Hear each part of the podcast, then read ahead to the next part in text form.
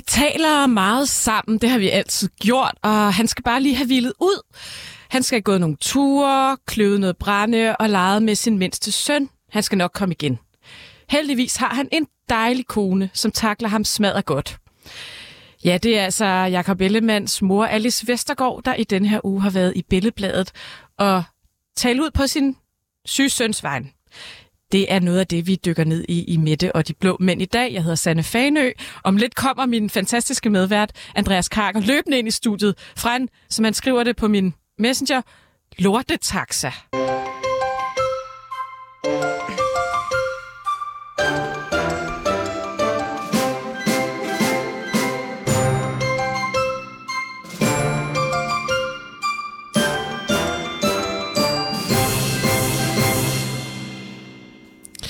Men før vi ligesom går i gang med dagens program, og velkommen til det og til jer, der lytter med, så skal vi lige have lidt weekendhygge.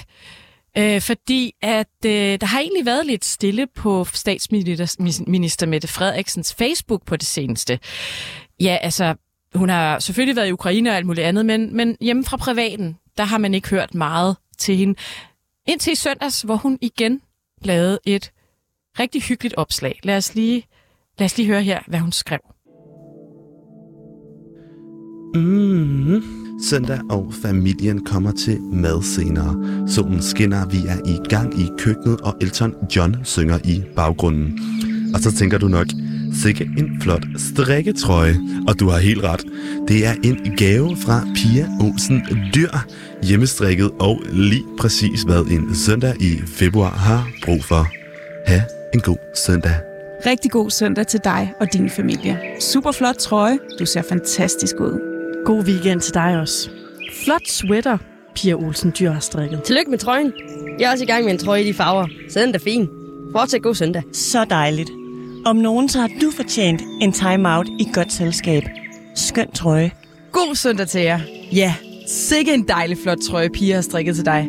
Den klæder dig. Tak. I lige måde med det. Flot trøje. Så smuk en tale, du holdt i fredags.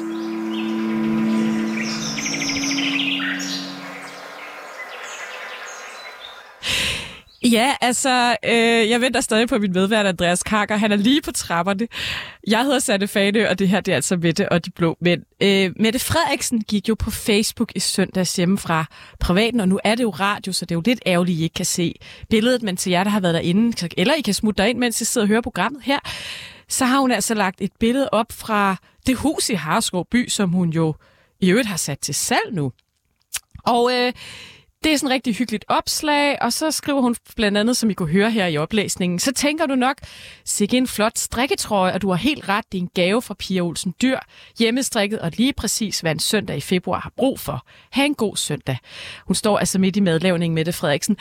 Og det man jo tænker, det er, at der er jo ret kold luft lige nu imellem statsministeren og partilederen for SF, Pia Olsen Dyr. Så jeg har gået og tænkt lidt over, har hun strikket den før valget eller efter valget? Der har været masser af spekulationer gennem ugen om det her tema. Og så går Pia Olsen Dyr altså i går på Facebook og taler ud, svarer på kritikken, eller hvad man nu skal kalde det inden for den journalistiske jargon, hvor hun så skriver, kan forstå, at det er faldet nogen for brystet, at jeg for et halvt år siden har strikket en bluse til Mette Frederiksen. Her er en trøje, jeg har strikket til Mette Abelgaards skønne datter, Esther Marie. Og så har hun altså lagt et billede op af den her søde baby i sådan et rødt strikkedragt. Og ved I hvad? Jeg er også i gang med at strikke en ting til Inger Støjberg, skriver hun så. Hvis man vil have venner i politik, skal man skaffe sig en hund, lyder det populært. Et populært citat. Sikke noget sludder, skriver hun. Politik er også relationer, og heldigvis har vi gode relationer på kryds og tværs. For mig er det vigtigste ordentligheden, og så videre, og så videre. Og så opklarer Pia Olsen Dyr altså det i det her opslag, hvornår hun har strikket den her trøje til Mette Frederiksen. Og det har hun altså gjort for et halvt år siden. Så hun har altså strikket den her trøje til Mette Frederiksen, inden der var folketingsvalg, og inden at Mette Frederiksen droppede SF, eller SF droppede ud af regeringssamarbejdet, eller hvad man skal kalde det, og ja, gik i regering med de to blå mænd. Så nu har vi altså fået opklaret det mysterium, og jeg håber snart, at min kollega Andreas Kakker dukker op, fordi vi skal tale lidt om afskaffelsen af Store Bededag, som jo er ugens, en af ugens helt store historier.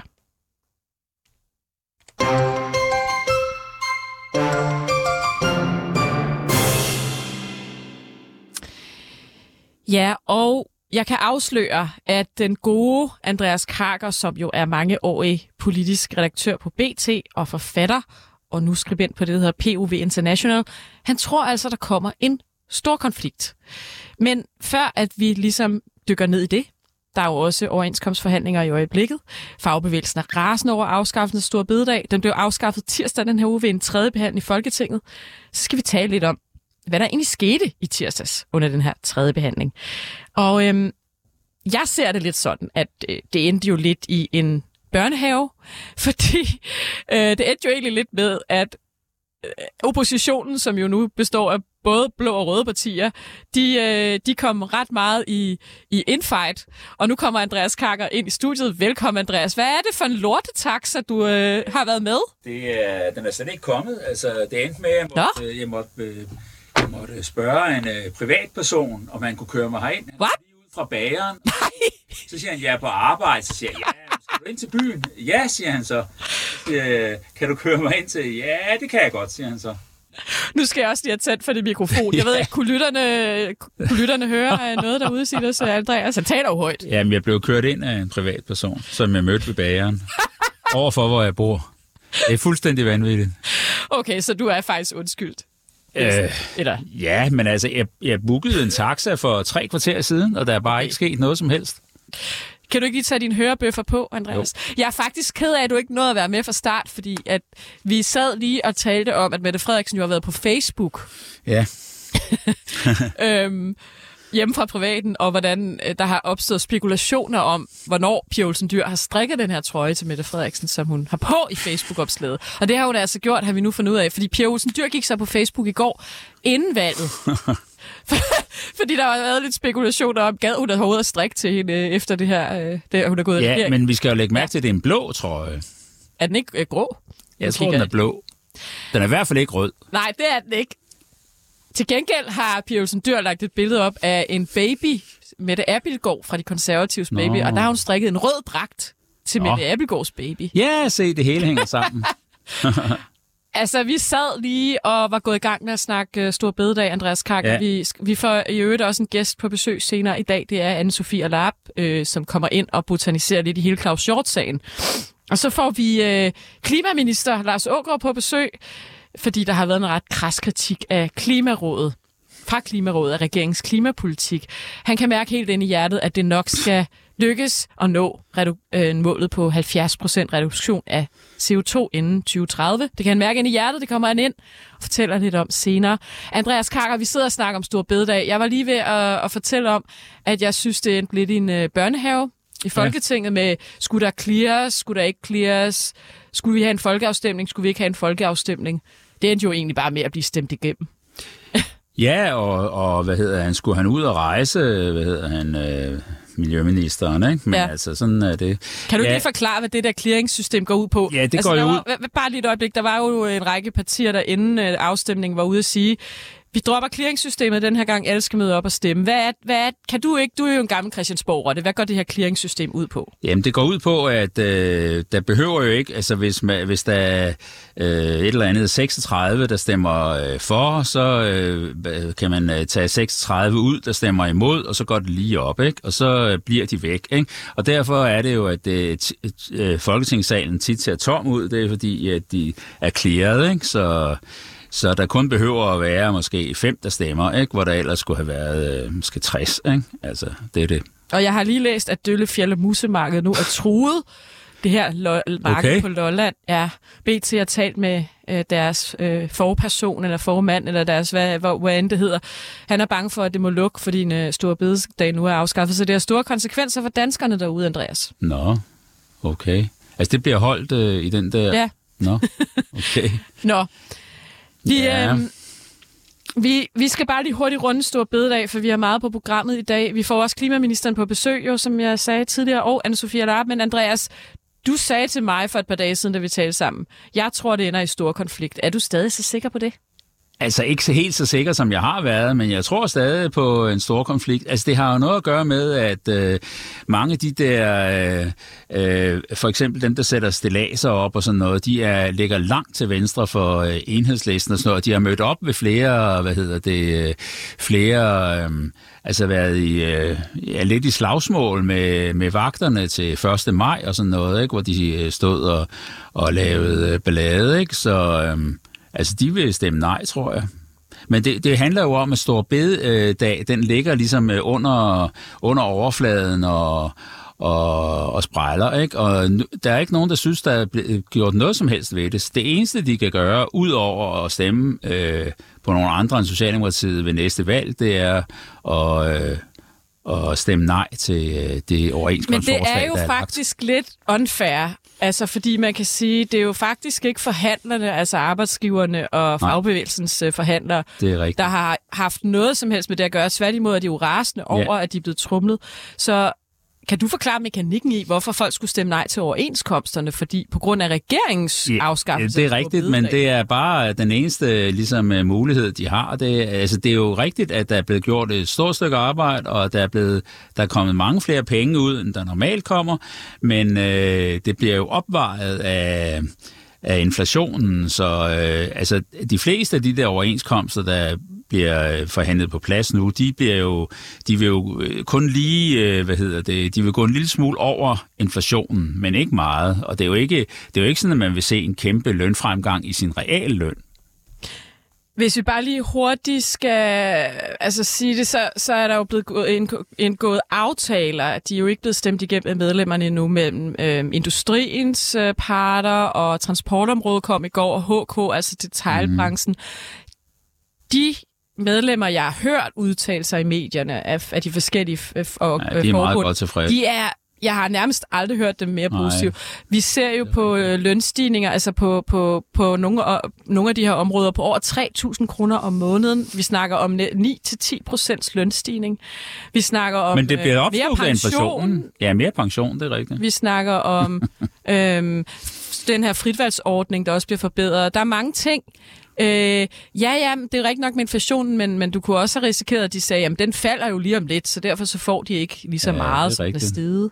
Nå, jeg tror, jeg synes, de virker meget tilfredse. Jamen, det gør de også, men jeg tror bare stadigvæk, der ligger noget at lure der. Men altså, fordi vreden over den der store bededag, den var meget større end nogen, også en regering selv havde forestillet sig. Altså, jeg tror, at, øh, at de havde forventet en vis øh, utilfredshed, men altså, denne her enorme utilfredshed, og øh, hvad hedder det, Lisette Risgaard øh, fra, øh, hun er jo også, hvad hedder det, meget, meget stærkt øh, imod, ikke? Og synes, at det skulle til folkeafstemning og alt det der. Ja, det fik øh, fik oppositionen de så så heller ikke fundet ud af at tage sig sammen til at få Det gjorde de ikke. gennemført, selvom de kunne have fået flertal. Vi skal ja. til ugens skraldemand. Socialdemokratiet lyver aldrig om noget. Derfor har jeg i dag meddelt øh, statsministeren, øh, at jeg ønsker at udtræde af regeringen. Socialdemokratiet lyver aldrig om noget. Nu vil jeg heldige mig min kæreste. Det er min, øh, helt min egen afgørelse. Ugens skraldemand er jo, ja, vi prøver jo at finde nogen i regeringen, der ligesom er ordfører, minister og så videre, som udtaler noget, de måske et eller andet sted har det lidt svært med. Og i år, denne uge er det altså Lars Ågård, som er klima- og energiminister og valgt ind for Moderaterne. Eller han er faktisk ikke valgt ind, han er udpeget af Lars Lykke for Moderaterne. For det var jo sådan, Andreas, at i den her uge så kom Klimarådet, som er sådan et uafhængigt organ, der skal holde øje med regeringens implementering af klimapolitik. Der kom med en meget øh, kras kritik omkring, at vi ikke kan nå den her øh, 70 procents øh, reduktion af klimaskadelige gasser inden 2030, fordi det går for langsomt med at implementere klimaloven. Og så siger Lars Ågaard så, jeg føler mig helt sikker på, at fordi vi vil gøre mere, kommer vi i mål. Det kan jeg mærke helt ind i hjertet. Så det må man jo tage mit ord for. Og alle eksperter er ude og sige, det kan de ikke nå. Men han kan mærke det i hjertet. Så Andreas, øh, jeg vil bare sige til lytterne, I kan glæde jer. Han kommer ind senere og svarer på lytternes dilemmaer. Vi har fået lyttere til at sende dilemmaer ind den her uge. Og så skal vi se, øh, hvor meget han kan mærke i hjertet, at han kan løse deres dilemmaer. Så det glæder vi os til. Og nu skal vi så til ugens lytterspørgsmål, for vi har faktisk fået et lytterspørgsmål den her uge. Hvorfor i alverden vil du ikke have en folkeafstemning? Hvorfor trækker du så ikke en streg i sandet, hvis det er værdierne, der visner? Du må simpelthen stå nu med jordens dårligste smag i munden, medmindre du selvfølgelig bare ikke kan lide vælgerne. Det er et absurd spørgsmål at stille. Ugens lytterspørgsmål. Det er Lars Rante, som har skrevet til mig, fastlytter af programmet. Hvad skal man lægge i, at det lige er Ellemands mor, der går ud og indviger offentligheden i hans situation? Jeg kan sagtens overtænke det, men fratager det ikke lidt partilederen sin autoritet. og jeg vil gerne stille spørgsmålet videre til dig, Andreas Kakker, så kan vi jo lige uddybe, uddybe hvad der er sket den her uge øh, omkring det. Men hvad er dit svar på, på det her lytterspørgsmål? Jamen, øh, det er det dårligste spænd, der er lavet i år, simpelthen. Hvorfor det? Jamen, fordi øh, altså, jeg går ud fra, at... Øh, at øh, der har været talt om, hvordan man skulle gøre det. Altså ellers så skal man jo forestille sig, at Billedbladet bare, det kan man godt forestille, Billedbladet ringer øh, til øh, øh, Alice Vestergaard og spørger, øh, men, men der tror jeg lidt, at øh, Alice er nok, hun er jo gammel, øh, hvad hedder det, TV2-redaktør, hun er jo så, øh, og andet også, hun er jo så øh, velbekendt med, hvordan de der ting fungerer, at jeg tvivler på, at hun bare sådan lige svarer de der ting, men altså, og hvis hun gør, så er det sådan set også dumt. Altså, det der er sket, det er, at Alice Vestergaard, øh, hun er øh, mor til Jakob Ellemann, 85-årig, faktisk øh, mangeårig journalist, mødte Uffe Ellemann, måske ude i DR, hvor de vist begge to arbejder, tror ja. jeg.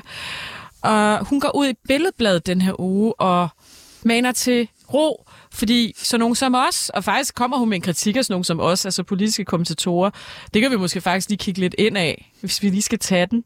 Øhm, jeg kan lige finde det her. Politik er blevet en frygtelig business. Du har alle de sociale medier nu, og samtidig skal du hele tiden stille til eksamen hos alle de bedservisere, det er sådan nogle som os, mm. der sidder i aviser og tv og kommenterer dig uafbrudt, og som sjældent har pæne ting at sige om dig. Nutidens politik- politikere bliver ikke talt med, de bliver talt om. Altså hun går ud og siger, at det er en af grundene til, at han er gået ned med flaget. Er der ikke en vis grad, grad af sandhed i det her? Altså helt sikkert, det er der, og øh, øh de der sociale medier tager også øh, meget af opmærksomheden. Og så øh, er medierne jo på i højere grad end, øh, end før. Altså der var en politiker, jeg kan ikke huske hvem her i øh, ugens løb, der var ude at sige, at, øh, at tidligere så holdt vi jo fri klokken, øh, du ved, 18 eller 19 eller sådan noget. Det tvivler jeg lidt på, fordi... Øh, Altså jeg kan da huske, øh, der i 90'erne sad jeg også og ringede til politikere klokken øh, øh 22 i hvert fald. Ikke? Men, men nu øh, kører medierne jo ligesom, øh, altså der er breaking news konstant, og alle medier øh, kører 24 timers øh, breaking news. Øh, de ringer når som helst, og de er i skarp konkurrence om at være først med nyhederne, ikke? Øh, selvom altså, det er jo nok øh, faktisk lidt ligegyldigt for, for almindelige øh, herre fru Jensen, om øh, nyheden kommer klokken 20.05 eller 20.10, men det går medierne selv meget op i. Og øh, da du arbejdede inde på Christiansborg, der... Mm. Øh der gik det der også øh, lidt hit for sig indimellem. Jeg har da hørt om en... Øh, ej, nu spørger jeg dig altså, Andreas, for ja, det er min yndlingsanekdote, yeah. som du jo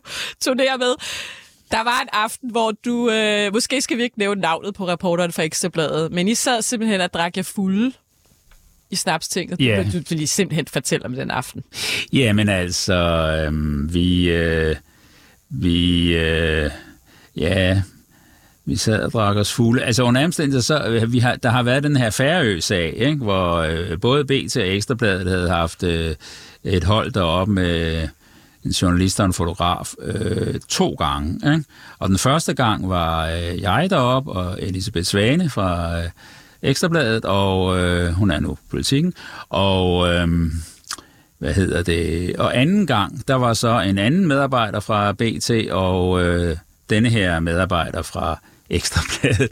Og så, øh, så, så siger jeg til ham, at han kommer gående forbi, eller sådan noget, og så siger jeg, hvad hedder det, nå, nå, hvad kan man se, at øh, både Ekstrabladet og BT var enige om at sende A-holdet første gang, og, og B-holdet anden gang. Det er jo lidt frækt, ikke? Men altså, så øh, begynder han at diskutere det der øh, med mig, og sætter sig ned, og så begynder vi at og best, altså, det kan man ikke nu om stunder, vel? Men dengang kunne man bestille... Øh, altså, Øh, Snapstinget har lukket for mad øh, kl. 20. Det er men- Folketingets kantine. det er ja. Folketingets kantine, men de har åbent for, øh, for vin så længe, der drikkes hed det dengang. Ikke? Og øh, vi drak hele tiden, ikke? så der var åbent til klokken 23 eller sådan noget. Og vi blev fuldere og fuldere, og øh, på et tidspunkt, så begynder han at skrive øh, nogle... Øh, så skriver han øh, på de der... Vi skulle ikke engang betale, vi skulle bare øh, over... Jeg afleverede bare bilag til afleveret bare avisen. bilag til avisen, ja. Og så, hvad hedder det, så skriver han på et tidspunkt, så det formål med øh, udlæg, står der så, ikke? på den her officielle ting, han skriver under på. Så skriver han med sådan vaklende skrift, druk med BT, ikke? Og på et tidspunkt, så siger han så, kan du ikke lige ringe... ikke også arbejde, tænker Jo, men så siger han, kan du ikke lige ringe over til avisen og sige, at jeg ikke afleverer noget i dag? Ah, siger jeg så, det tror jeg nok måske lige er stramt. Nej, nej, ring du bare, og bla bla bla. Og så var jeg også sådan lidt frisk, ikke? Så siger jeg, okay, så tast nummeret ind, så ringer jeg, ikke? Og så taster han et nummer ind, og jeg ved jo ikke, hvem der tager den, men det er så øh, øh, Peter Mørk. Øh, siger han, ja, det er Peter Mørk, og så siger jeg, ham kender jeg jo, så siger jeg, der er det. du har selv været på Jeg har selv været på Ekstrabladet i praktik, ikke? Så siger jeg, ja, jeg var kun praktikant. Og så siger jeg, ja, det er Andreas Karker. Nå, hej, siger han, det er længe siden. Det er meget længe siden på det tidspunkt. Vi har ikke set hinanden i 15 år eller sådan noget, ikke? Men han kan godt huske mig. Og så siger jeg, jeg skulle sige fra ham her, jeres reporter, han ikke afleverer noget dag. Det regnede jeg fandme heller ikke med, siger han, og smækker røret på. og sådan var det dengang. Men sådan er det ikke længere. Og så, skulle I, så, så brugte I hele formiddagen på at sove rusen ud dagen efter. Og så Ja, ja, præcis. Men vi mødte ved forfra. togtiden, ja, ja. og så startede man forfra, fordi jeg skulle jo først aflevere inden, øh, ja, inden 22. Og det var sp- sidespring. Nu fik vi ikke noget at botanisere så meget Ellemanns mor, men altså, hun, hun, hun fortæller lidt i det her billedbladinterview. Uh, hun var jo også øh, journalist dengang, du, du snakker om de her er tider, som har været, været engang i 80'erne og 90'erne, det er det, vi 90'erne, taler om her, ikke? Jo. Øh, at Måske i 80'erne. han er ude at kløve brænde lige nu, han går ture, han leger med sin søn, men han skal nok komme tilbage. Jeg kan ikke lade være med, altså, sådan som jeg forstår det, så er de, det kan være, at du kan sige lidt mere om det, Andreas, for du kender Venstre rigtig godt. De har ikke været særlig glade for det her øh, interview i Venstre. Hvor, hvorfor tror du ikke, at Jamen, de synes, fordi, det her er jamen, det smarteste jamen, de, synes, de synes, det virker som om, det er hans, øh, hans 85-årige mor, der bestemmer det i firmaet, og det, det er jo øh, lidt til grin. Og så siger hun, at han skal bare ud og hugge noget brænde. Altså, det er jo en, en gammeldags indstilling til, til stress og sådan noget, som øh, ikke øh, ligesom øh, øh, dur længere, ikke? Og øh, altså, øh, hvad hedder det? øh, Jeg er ret sikker på, at han er meget pligtopfyldende mand, Jacob Ellemann, så jeg er ret sikker på, at han... Øh, Altså, han skal være ret syg for at, melde sig syg, og det tror jeg, han er. Altså. Og jeg tror, at lægen har sagt noget til ham om, at øh, det er meget alvorligt, faktisk.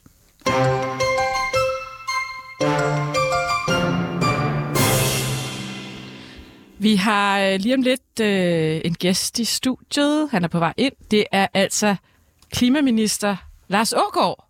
Fordi øh, den her uge har vi simpelthen løbnet op for en lytterbrevkasse, fordi som Lars Ågaard sagde, da han blev udsat for denne her krasse kritik af Klimarådet, så kunne han mærke helt ind i hjertet, at fordi de var i gang med at gøre noget nu, så kunne han mærke ind i hjertet, at det skulle nok lykkes med den her klimareduktion af CO2. Velkommen, Lars Ågaard. Øhm, jeg skal lige have skruet op for din øh, mikrofon, der var den. Hej. Hej. Hvordan, øh, hvordan har dit hjerte det i dag? Nå, det, jeg, jeg, øh, jeg er klar, føler jeg. Du er klar på nogle lytterspørgsmål. Ja. Godt. Lad os øh, hoppe ud i det. Øhm, første spørgsmål øh, kommer her fra en lytter, der kalder sig Daisy Dabadu. Kære brevkasse. Min yndlingssøn arrangerer hvert år et skønt motionsløb. Jeg vil så gerne løbe med i år. Men her kommer mit dilemma. Jeg har gennemgået en lang række operationer, og det meste af min krop består nu i noget, lægerne har sat ind.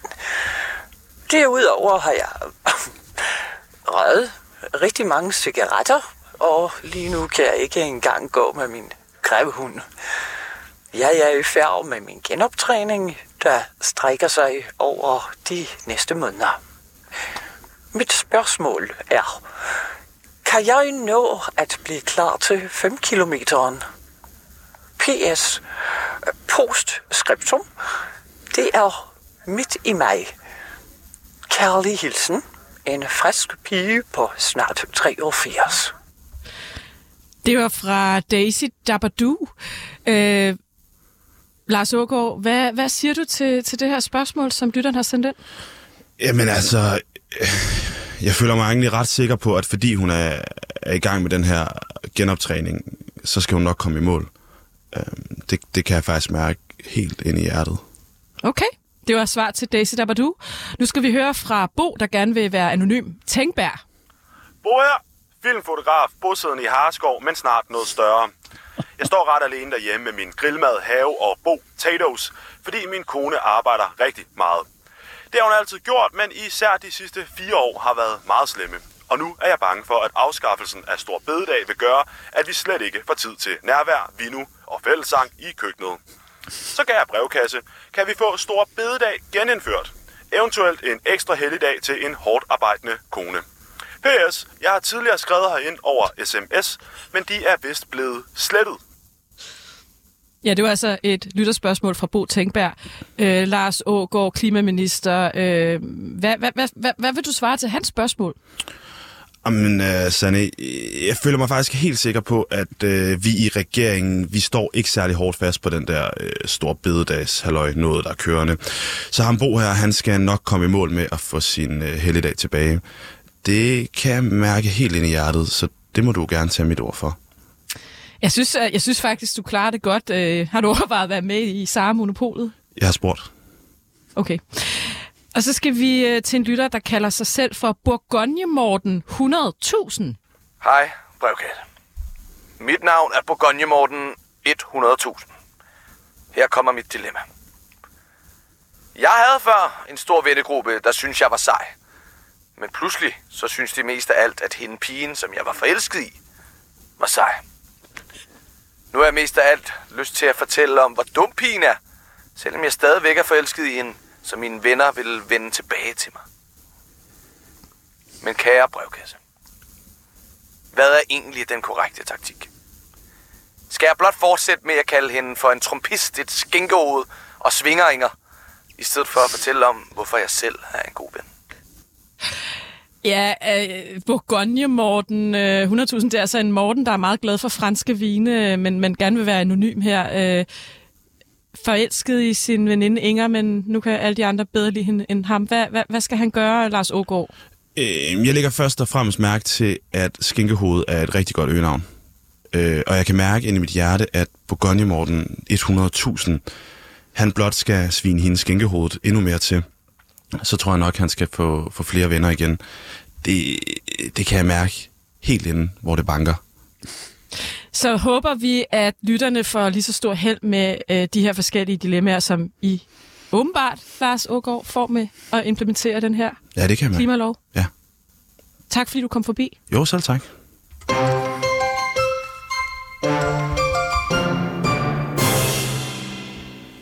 Nu skal vi til personalenyt. Medlemmerne synes, at jeg skal være den, der skal overtage stafetten fra Pernille. Jeg tror tilbage. Det er, for at være ærlig, lidt øh, mærkeligt. Og, og så kom den her mulighed i Bryggeriforeningen, og det vil jeg bare enormt gerne. Personale nyt. Ja, bare helt kort personalenyt i dag, øh, Andreas Kark. Og den ene nyhed, jeg har med til dig, det er jo, at Mette Frederiksen har sat sit hus til salg i Harskov by. Øh, De har ikke haft det mere end nogle, nogle år. Øhm, Fem år, tror jeg. Ja. Ja. Hende og, og Bo Tænkberg, hendes, øh, hendes mand, øhm, vi aner jo ikke, hvor de skal flytte hen. Jeg tror ikke, de flyttede nu. Du havde en anden teori om, de var flyttet nu, fordi billederne var tomme. Ja, men altså, jeg er også kommet til at tænke på, at de kan jo sådan set bo på Marienborg. Altså, det kan de jo godt indtil videre. Men der må være en plan. Man sætter jo ikke bare sit hus til salg og flytter altså, på Marienborg. De har fem børn sammen, ikke? Altså, Mette Frederiksen har fra et tidligere ægteskab. Mette Frederiksen har to, og øh, Bo Tænkberg har tre med to forskellige kvinder, ikke? Øh, ja. Jeg tænker, altså nu er det rent spekulation det her. Det er jo også det, Alice Vestergaard beskylder os for. Det er jo Ja. korrekt. Det er rigtigt. Vi er jo spekulysebranchen. Jeg tænker måske, at hun laver en Lars Lykke muligvis. Øh, at nu er børnene ved at være store. Måske er de flyttet hjemmefra. Hun har for meget transporttid. Vi hørte jo hendes mand lige før skrive ind og sige, at hun arbejdede utrolig meget. Ja. Måske er det bare et spørgsmål om, at hun... Altså, Lars Lykke flyttede jo til Nyhavn, da han var statsminister. Måske skal hun bare tættere på byen og på Christiansborg. Ja, men det er rigtigt. Det kan være, at hun også skal bo i Nyhavn. Det ved jeg ikke. Men altså, det er rigtigt. Det synes jeg også efterhånden øh, lyder som den mest sandsynlige øh, forklaring. Så øh, har Alex Vanopslag, kongen af TikTok, slettet TikTok på sin arbejdstelefon. Det har en lang række politikere og ansatte i partier og statsapparat osv. også gjort, fordi blandt andet Folketinget har frarådet, at man har det på sin arbejdstelefon. Vandopslag, der ellers er, ja, jeg tror, han kalder sig Daddy Vandopslag. Han har rigtig mange følgere. Jeg tror, han har 38.000 følgere på TikTok. Så er der, har jeg en lille høne at plukke med dig, Andreas, her under personalenyt, fordi du sagde jo sidste uge, at Truls Lund Poulsen han nok stod til at blive formand for Venstre, hvis Ellemann på et eller andet tidspunkt enten ikke kom tilbage eller kun holdt i kort tid. Ja. Nu er han altså ude at sige til politikken, som spørger, hvad hvis nu Ellemann ikke kommer tilbage, og alle i Venstre beder dig om at tage over? Vil svaret så stadig være nej? Ja, det vil være svaret. Hvad siger du til det? Jamen altså, jeg tror, at det er spændt. Altså, jeg tror stadigvæk, han øh, er klar til det, hvis... Øh, hvis muligheden byder sig. Jeg tror så måske, han vil se lidt på det, ligesom øh, Jakob Ellemann gjorde, at øh, han skal have, måske have det forærende, så han ikke øh, skal i kampvalg og sådan noget. Ikke? Men altså, det er lidt han svært siger til politikken, at han ikke vil være formand. Og ved du hvad, så siger han også noget andet sjovt. Ja. Interessant. Jeg kan lige citere. Han bedyrer ikke overraskende, skriver politikken, at han aldrig nogensinde havde lagt sit lod i den brede regeringsvægtskål, hvis han ikke mente, at det var det rigtige at gøre. Og så siger han så, hvis det var endt med, at det ikke kunne lade sig gøre, så havde jeg nok levet med, at jeg var kommet til at lave noget helt andet. Ja, altså, Altså, der, hvad er det for noget? Undskyld, jeg siger det. Jeg bliver der ligger han op til, her. Jamen, der ligger han op til, at han vil øh, lave det der samme som øh, Christian Jensen og som, øh, hvad hedder Karen Ellemann. Øh, og Karen Ellemann og... Øh, øh, ja, den politiske ordfører på et tidspunkt. Ikke? Altså, forlade politik... Carsten Lauritsen. Ja, Carsten Lauritsen. Forlade politik, mens man er ung nok øh, til det, ikke? og få et godt øh, job ude i erhvervslivet, og det kunne han helt sikkert få og tjene flere penge. Ikke? Men jeg tror bare, at politik øh, har... Altså, jeg, jeg er med på, at det måske har været en mulighed. Altså, han sidder jo heller ikke og lyver, vel? Men altså, jeg er faktisk lidt fan af Troels. Jeg, tror, jeg tror, han gør det rigtig godt, og jeg tror, han kan blive... Han er helt klart det bedste bud på en formand, og det er også derfor, at det er ham, der er blevet sat ind som øh, stand-in-formand i øjeblikket. Og han har jo... Øh, hvad hedder det? Øh, han udtaler sig jo som... Altså, her udtaler han sig også som formand, ikke? Altså, han siger jo, at... Øh, hvad hedder det? øh, At, at øh, Venstre vil gå til valg næste gang på at være en del af denne her regering. Og det er jo også en sådan formandsudtalelse, som han egentlig burde øh, lade formanden om. Ellemann, ikke? Ja, det, det, der er ingen, der koordinerer med Ellemann. Fordi åbenbart. Ellemann har jo sagt uh, tidligere, at Venstre vil gå til valg i egen ret. Det har han sagt i Øh, og nu siger. Troels Lund noget helt andet. Det er rigtigt. Og det er jo ikke første gang, han ligesom Nej. overløber er sin egen formand. Altså. Det er rigtigt. Og, øh, og, og for anden gang i træk tror jeg også, at øh, man må sige, at det er Troels, der har mest ret i, hvad Venstres politik er. Men det må de jo så gætte på derude, ikke? Vi har formanden, og vi har ham her, ikke? Hvad tror vi på? Og så bare lige en lille krølle på personalenyt, det er, at øh, Pernille Skipper har fået to bestyrelsesposter. En i noget, der hedder Ungdomsbyrået, og en i noget, der hedder Girl Talk.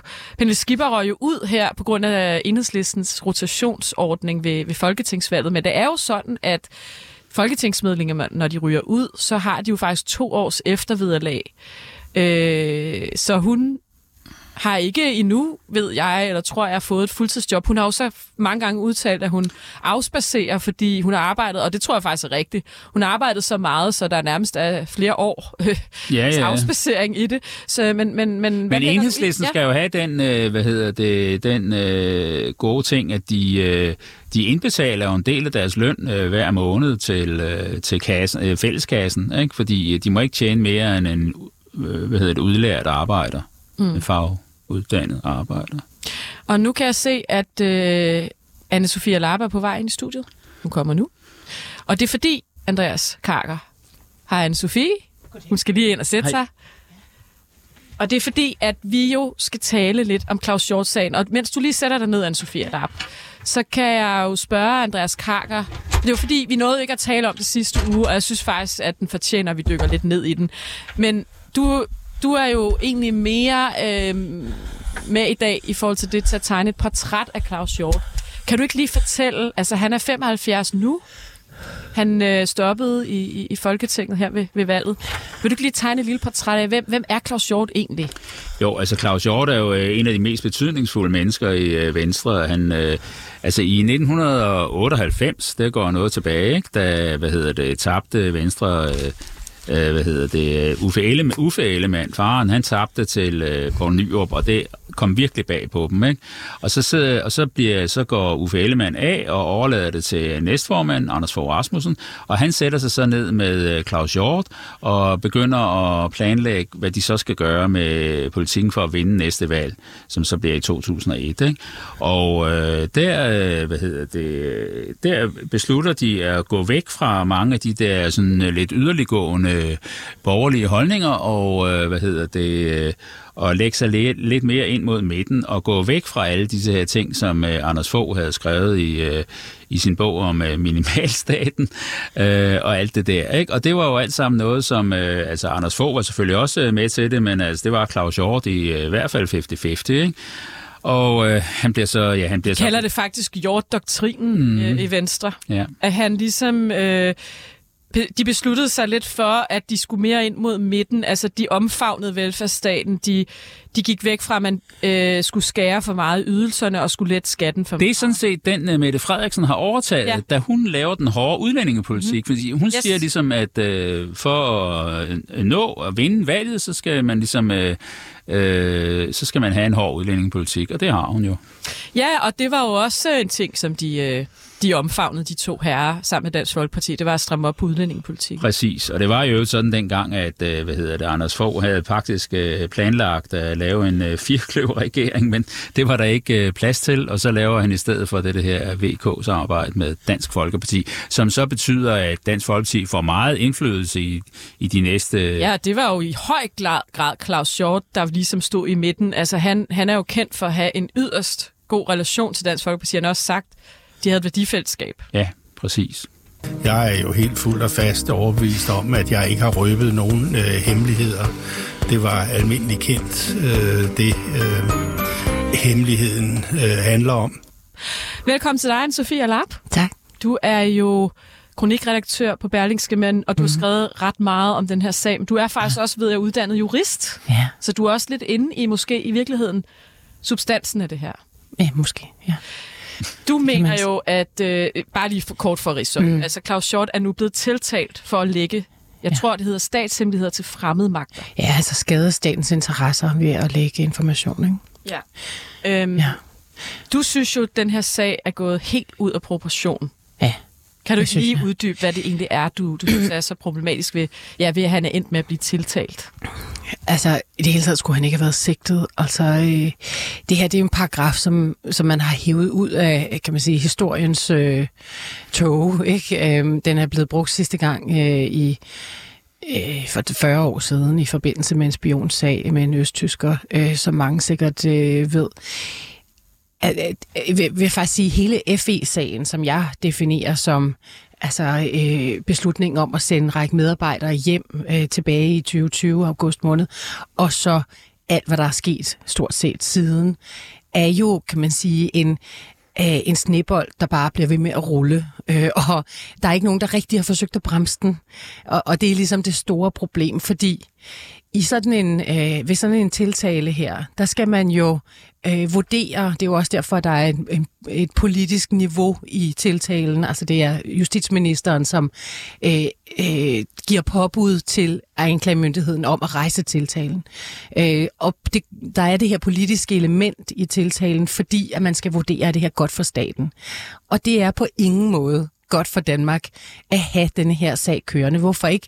Ja, fordi at vi er på forsiden af alle medier i hele verden, når man øh, begynder at øh, føre en sag imod en tidligere højstående øh, politiker, tidligere forsvarsminister, en person, der har øh, indsigt i alle statens øh, forskellige hemmeligheder. Øhm, og, og vi vi sætter os ned i en gruppe af lande, altså sammen med en gruppe af lande, som vi ikke har særlig meget til fælles med. Altså Somalia, Sierra Leone, Kazakhstan, øh, Nordkorea, Iran. Altså det her med at begynde at retsforfølge tidligere forsvarsminister. Tidligere ministre bare, fordi hvis man skal øh, faktisk gøre puljen så smal, at, at man siger tidligere forsvarsminister, så er det virkelig få lande. Og, og hvorfor er det få lande? Altså, fordi har man måske haft en forsvarsminister, der har talt over sig før sådan noget? Ja, men sagen, øh, den giver simpelthen så meget negativ opmærksomhed til landet, at det skader og alle vores, øh, os alle sammens sikkerhed. Øhm, og derfor kan jeg simpelthen ikke forstå, at den er rejst. Jeg forstår heller ikke, at sagen mod Finsen øh, er rejst, og man kan måske sige, har han talt over sig? Øh, Mener du egentlig, at han har det? Nej, nu Øh, snakker jeg Hjort. Har han, synes du, fordi han sidder jo selv i Liber, der siger, ja. så må jeg jo risikere fængselsstraf. Ja, ja. Altså, han ved godt, han er ude på noget terræn. Ja, han er jo er- altså på det tidspunkt jo ekstremt pikeret over det, den her proces imod øh, flere medarbejdere i efterretningstjenesten. Han mener, det er fuldstændig vanvittigt. Ikke? Øhm, og det, jeg kan ikke vurdere det her skyldspørgsmål. Det kommer retten til at gøre. Altså, øh, må man sige det? Det er klart, at det er skærpende, at han har den indsigt. Men han er også politiker. Politiker har stor ytringsfrihed. Men det er bare- og har det er ikke som sådan hemmeligheder, eftersom at tilsynet med efter- efterretningstjenesterne jo meget altså relativt direkte omtaler det her samarbejde i deres øh, øh helt sindssygt øh, detaljerede øh, og offentlige pressemeddelelse. Altså, så spørgsmålet, det her det er, sådan en, det er jo noget, en dommer må sidde og vurdere, eller nogle dommer må sidde og vurdere. Jeg vil bare sige, at i, at i Danmark, og det er jo derfor, jeg har skrevet så meget om det, at i Danmarks interesse at føre sådan en sag her, det er entydigt ikke i Danmarks Ja, interesse. man kan sige, vi har Derfor- talt mere om det kabelsamarbejde, end vi gør Nej, lige nu. præcis. Og, og så øh, der er jo mange, der går rundt nu i rygtemøllen og siger, at det er også bare amerikanerne, der vil have, at vi, at vi gør det. Jeg vil sige, jeg tror ikke, at amerikanerne er så dumme, fordi de ved også godt, øh, at hvis de vil have rigtig meget omtale af det her kabelsamarbejde, ja, så skal, de, så skal man bare føre sådan en sag her. Altså, Claus Hjort er på alle store medier, Bloomberg, Deutsche Welle, altså alle medier omtaler sagen, og det vil de gøre, når der falder dom, uanset hvad dommen er. Det vil de gøre, når den bliver anket, det vil de gøre, når der falder dom igen, det vil de gøre, når han kommer til menneskerettighedsdomstolen, hvilket han formentlig gør, hvis, den, hvis har han han bliver fald dømt. sagt, han vil gå hele vejen. De vil gå hele vejen, og det vil sige, altså hvis man ikke ønsker det her omtalt, ja, så skal man ikke føre sagen. Og det er dybt mærkeligt, at man gør det. Og ved du, hvad der også er mærkeligt? Det er super underligt, at man fra politisk hold, for eksempel Venstre, retter rundt og siger, øh, magtens tredeling, øh, vi kan ikke gøre noget med anklagemyndigheden. Nej, nej.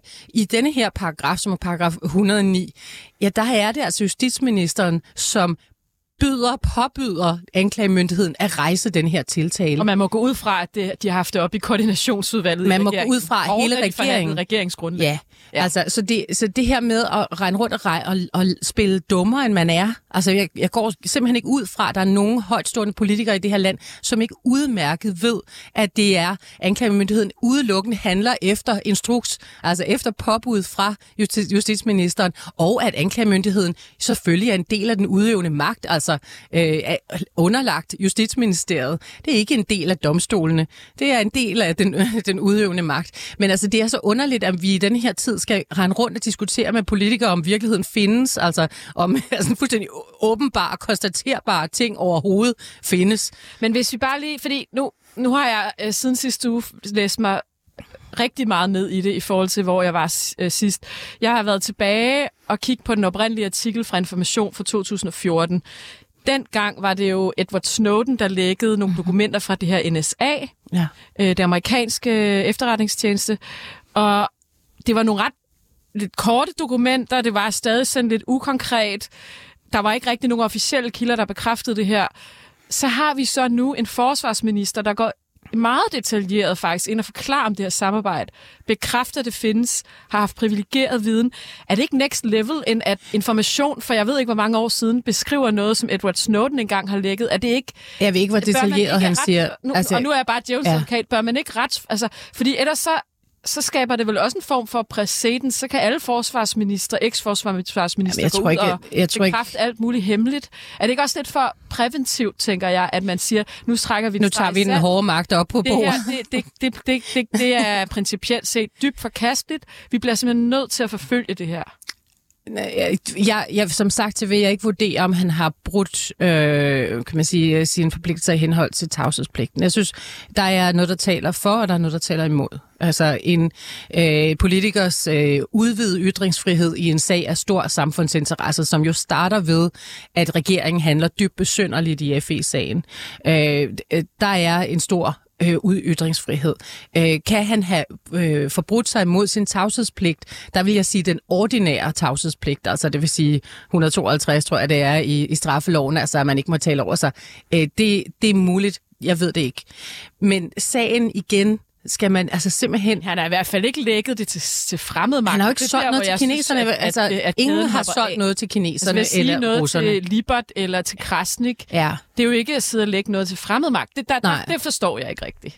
Nej, og jeg vil sige, når, når, når man har, altså når andre lande øh, retsforfølger, der er for eksempel en minister, der er under øh, tiltale for netop øh, statsfor, øh, landsforræderi i Ukraine, men altså det er jo noget med russerne og sorte havsfloden, ikke? Altså det er ikke Søren Libert, øh, vi snakker om. Øh, ja. Men altså, hvad hedder det, da, da, da det, sagen startede, så øh, øh fængslede man øh, fem, tror jeg, øh, fra FE, og så løslod man efter noget tid de fire af dem, men man beholdt Lars Finsen, ikke? Ja. Øh, og efterfølgende har man så også rejst, øh, Jeg ved ikke, om man varetægtsfængslet dem alle sammen. Det jo. ved jeg faktisk ikke, men okay. Ja. Ja. men altså, øh, tyder det ikke på, at man har undersøgt sagen og fundet ud af, at her er en, der er skyldig, og så har de også fundet Claus Hjort, og han er også skyldig. Og så er det jo det med Claus Hjort, at han fik sin, øh, hvad hedder det, sin øh, øh, immunitet, øh, altså den fik han ikke ophævet, så derfor øh, øh kunne de ikke rejse sag mod ham tidligere. Og så øh, stiller han ikke op til folketingsvalget nu, og så er han ikke øh, omfattet af den der immunitet længere, og så rejser de sag mod ham. Altså der er jo noget, der tyder på, at, øh, at øh, de mener det er alvorligt, og det der, du siger med, at øh, de, øh, hvad hedder det, at det kun er noget, der sker i, øh, i Somalia og sådan noget, det er jo, øh, det tror jeg også godt, de selv ved.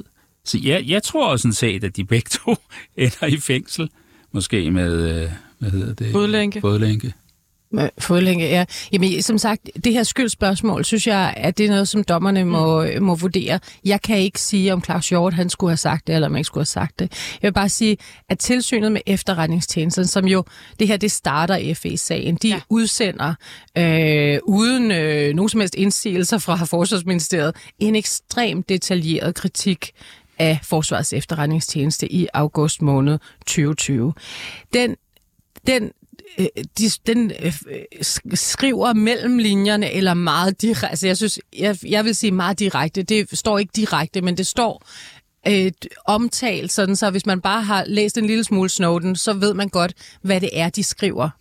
Øhm, og, og allerede der, Men der kan man sige... ikke, øh, ministeren ikke reagere, når der kommer så kraftig en kritik? Jamen, men den her pressemeddelelse skulle aldrig have været ude. Aldrig nogensinde. Det er jo det, der starter ligesom... Det er jo det, der starter snebolden, ikke? Fordi så, Men, fordi så kan alle læse, det samarbejde eksisterer. Ja, ja. Og, og jeg vil også sige, at i det, at, at man har en offentlig instans, øh, et tilsyn, som øh, så, øh, kan man sige... Øh, altså med så mange ord øh, for, fortæller, at der, der muligvis finder sådan noget her sted, øh, eller gør finder sådan noget sted, ja, så har man jo allerede lagt øh, noget op til debat. Mm. Og det er den, øh, Claus Hjort går ind i. Jeg vil igen sige, det kan godt være, at han har forbrudt sig mod den ordinære tavshedspligt. Jeg tror simpelthen ikke, altså det, det har ikke skadet statens interesser mere, det han har sagt, end sagen i sig selv imod ham skader statens interesser. Men så sker der jo det, at han, øh, han sidder og siger det der til Libert og også nogle mm. andre steder, tror jeg, og så, så siger han, efterfølgende siger han, at det er jo kendt, øh, det er jo kendt viden, altså det er jo ikke, jeg siger jo ikke noget, som ikke er blevet sagt før øh, af andre, og, og, og der tror jeg måske, han øh, mener Snowden og nogle andre, der måske har sagt noget til sådan øh, off the record eller sådan noget, men i det øjeblik, han siger det, så er det jo ligesom om, at, øh, at øh, det tynger vægten ned, ikke? Nu har han øh, en, øh, en øh, det, tidligere minister bekræftet, at det foregår. Det, det er klart, at det er, altså, det er klart, at det er opsigtsvækkende, at han, han kommer med den udtalelse. Det er fuldstændig indiskutabelt. Ja, og han siger, så må jeg jo komme i fængsel, hvis det er. Og så efterfølgende bliver han spurgt om, hvorfor, hvorfor siger du det? Så siger han, jamen det var sådan en form for, det var en joke, siger han så. Ja, det siger han faktisk på DR. Det siger han på DR. uh, ny, det er jo dokumentar, vanvittigt, det er jo vanvittigt at sige, at det er jeg en tror joke. ikke, han har regnet med det. Altså, jeg tror simpelthen ikke, han i sin vildeste fantasi tænker, at staten tiltaler ham for at skade landets interesser. Nej. Øhm, altså, det er jo forbrydelser mod staten, det her kapitel i straffeloven. En, en artikel, vi ikke har set i 40 år. Jeg, jeg, jeg forestiller mig simpelthen ikke, at han i sin, altså, i sin vildeste fantasi Nej. kunne, for, altså, kunne påregne, at det her ville ske. Ja. Så, så bundlinjen er faktisk lidt, anne Sofie, at jo, måske har han overtrådt sin tavshedspligt. Det er selvfølgelig slemt nok. Men hvis ikke der havde været en politisk vilje til at føre sagen. Nu er det selvfølgelig rigsadvokaten, der har lavet tiltalen. Nej, nej altså jeg vil Øhm, sige, de advokat, men, stats, altså anklagemyndigheden handler efter påbud fra fra regeringen, fra Det justitsministeren er bare i sådan Peter en sag. Hummelgaard, øh, den nye, nye justitsminister, ja. har været ude at sige, at da han så den her anden tiltale, den nu, altså nu, den der er kommet mm. nu, der kunne han ikke andet end at ikke ja til den. Jamen, det det der med gummistempel og nikke ja, anklagemyndigheden handler efter mm. påbud. Det er straffelovens øh, artikel 110 F. De handler efter påbud fra justitsministeren. Det der med, at regeringen forsøger at sige, det her det er bare anklagemyndigheden, det som er render et rundt. eller- politisk ønske. Det, det, det er et politisk påbud at føre sagen. Og der må man bare sige, hvorfor er det, at der er så klar en politisk, kan man sige, øhm, formalia går op til justitsministeren på det her. Det er fordi, at i sådan nogle sager, der skal man simpelthen vurdere, er det godt for staten? Jeg vil sige, mm. Og det, du siger, er, det er dårligt. dårligt fordi elendigt. nu kommer der global opmærksomhed om det Ja, her det er der kabelsamarbejde, allerede. Ja. som jo egentlig burde være hemmeligt. Ja, og nej, ikke bare opmærksomhed omkring kabelsamarbejdet, som jo skader både Danmark og, og USA, at der er, men også opmærksomhed omkring, hvad er Danmark i, øvrigt for en stat? Hvad er det, der sker med efterretningstjenesterne? Altså, hvad er det for et kaos, der foregår i Danmark? Det, det, der, det er det, der skader Danmarks interesser. Big time. Hvad tænker du, Andreas, når du sidder og kigger på Jamen altså, øh, jeg synes jo øh, sådan set, at Anne-Sophie har ret i meget af det, hun siger, men øh, jeg mener bare stadigvæk, at selv hvis man tager det altså det ved de jo godt, de mennesker. Det er jo højt uddannede mennesker, vi taler om, som er vant til at, at arbejde med disse her ting, der skal være hemmelige. Ikke? Altså der er jo også, når der er møde i udenrigspolitiske nævn for eksempel, det må man heller ikke referere fra, og det her, tror jeg faktisk aldrig, jeg har fået. Jeg har spurgt, Sikkerhedsudvalget? jeg har spurgt et par gange nogle politikere, om de ikke vil sige, hvad der det ved de ikke. Altså, og det er selvom de egentlig gerne vil have det ud, så siger de desværre, jeg kan ikke, fordi dit og dat og sådan noget. Ja, men altså, prøv at høre, Sikkerhedsudvalget, altså jeg ved ikke, om det er ikke mange år siden, et par- for et par år siden, der var der et øh, spektakulært læk fra Sikkerhedsudvalget omkring corona, omkring hvor elendige sundhedsmyndighederne var i at være resolute nok osv. Det var jo et læk, som ingen påtalte, øh, og som aldrig blev undersøgt øh, til, til øh, Jyllandsposten. Altså, det er jo ikke fordi, at der ikke sker læk. Skal til at slutte, anne Sofie. Hvad tænker du om, at Venstre, partiet, som han selv, vi har lige tid at tale om, mm. han er næster, at Venstre på en måde også har nikket ja til det her nu? Ja, Hvad tænker altså, du jeg det? synes, og, og med sådan nogle super mærkelige forklaringer, altså netop det der med magtens tredeling og alt muligt.